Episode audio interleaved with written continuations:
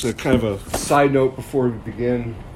Really, if you noticed in the introit, the, the words at the beginning were Quasimodo. If that sounds familiar from the Hunchback of Notre Dame, that's because this is the Sunday in the liturgical year he was discovered and was named after the introit of this Mass. That's why he's called Quasimodo. Just little brief side notes. I found that interesting when I learned that. So, our Lord is risen, and he appears to the apostles that are hiding out of fear of the Jews.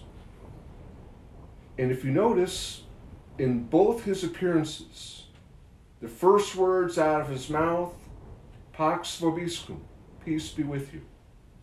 And he says that three different times. Three times, peace be with you. Why would that be recorded if he said the same thing three times? Because three mean is a symbol. Three means eternal. He is wishing his apostles not just a peace here and now, but a peace that is eternal. Again, things, there's a lot of meaning in numbers in the scripture. You know, there's a lot of threes, a lot of sevens, a lot of twelves, a lot of forties. But three is eternal. So whenever you see something in a three, it's talking about something in an eternal sense. It's usually followed by a seven for perfection. Uh, that's why, like for the number of the devil, 666 is eternally short of perfection, eternally imperfect.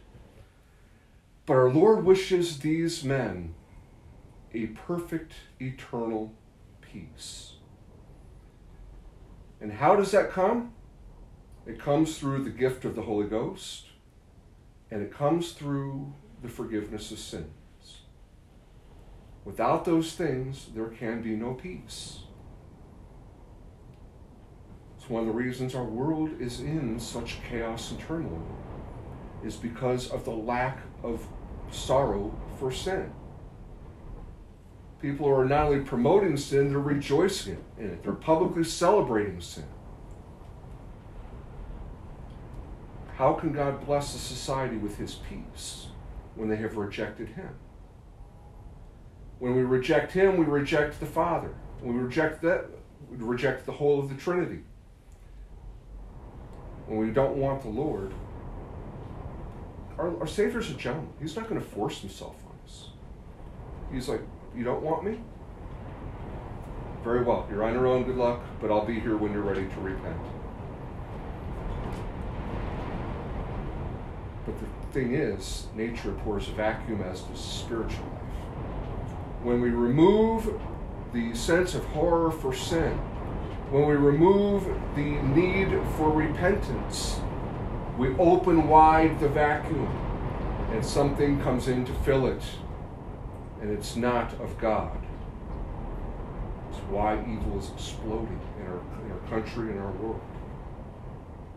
Just look at the last year.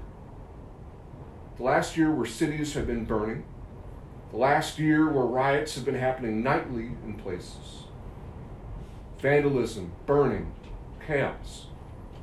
Well, God isn't welcome. They close, they shut down all the churches, but the abortion clinics are open, the eugenic places are open, these places that do other abominations are open. God is not honored, but Satan is. Therefore, there is no peace. Therefore, there will be no peace and will only get worse until that day where we turn back to the Lord with our whole heart, mind, soul, and strength, imploring His mercy, imploring His goodness, because He wants to pour out His love. He wants to forgive our sins. But we have to go to Him with a humble, contrite heart and believe.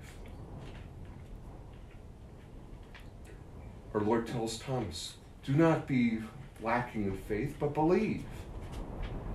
Why? Because belief isn't just an intellectual exercise.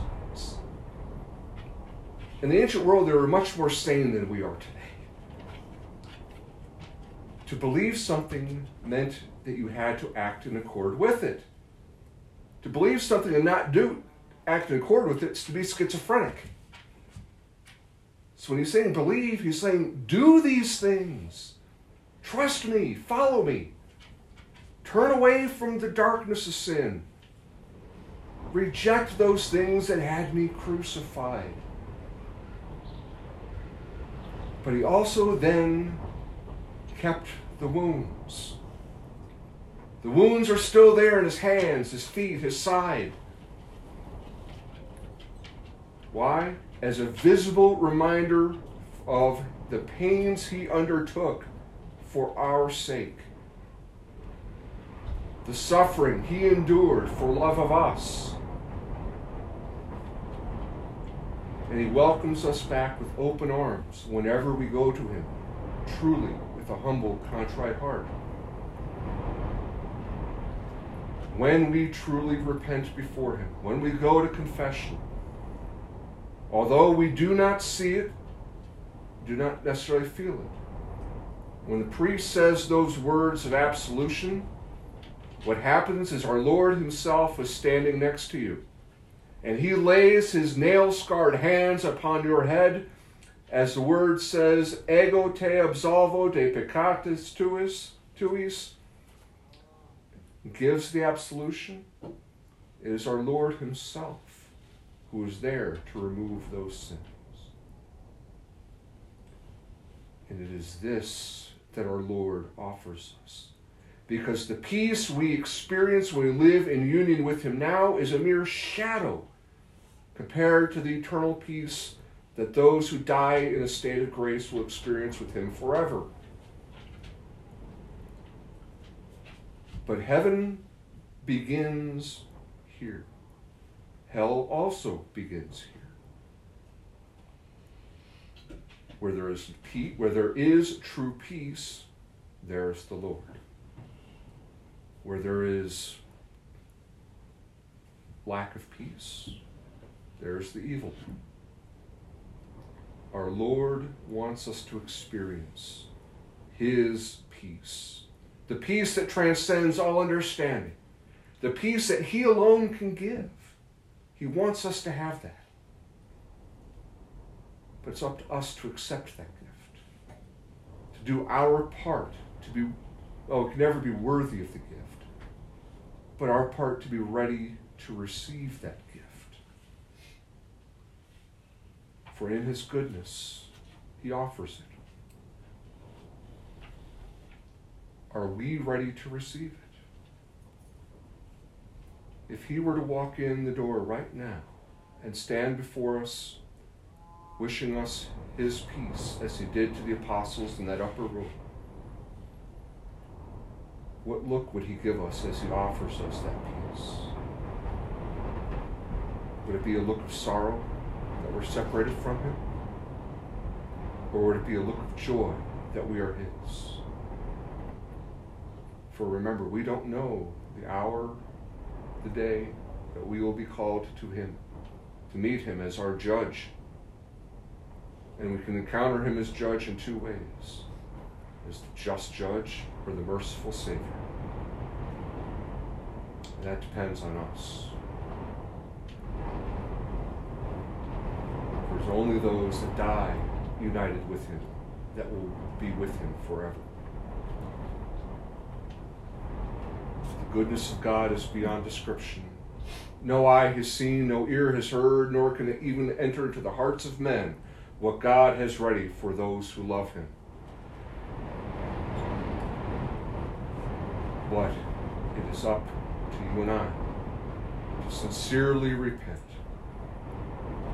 to go before our Lord and ask for His mercy, His forgiveness, to turn away from sin. And if we simply do that, that peace will be given to us. No, we might not be able to bring peace to the craziness that's going on in our world and our cities, but at least we can start in our own households and our own family. Because if that peace radiates from each of us, it does have an effect. Just remember the salvation that our Lord offers is the same today as it was 2,000 years ago. The words he spoke to the apostles 2,000 years ago ring through to you and I. May the peace of the Lord reign within each of us. May it reign in our hearts, in our lives, in our homes, in our families. And may we be that living presence of Christ, driving out the darkness and encouraging those who seek the good things of the Lord, encouraging them to repent, turn away from sin, that the peace of Christ that transcends our understanding may truly reign within them as well. For Christ is King of all. And if we would have him as King, we must be his subjects and subject to him. This is his peace, the peace of his kingdom, but is only available, only offered to those with humble, contrite hearts, only offered to those who reject sin and darkness, only offered to those who want to be his subjects. Embrace the gift, embrace his peace, and turn away from all that is not of his kingdom.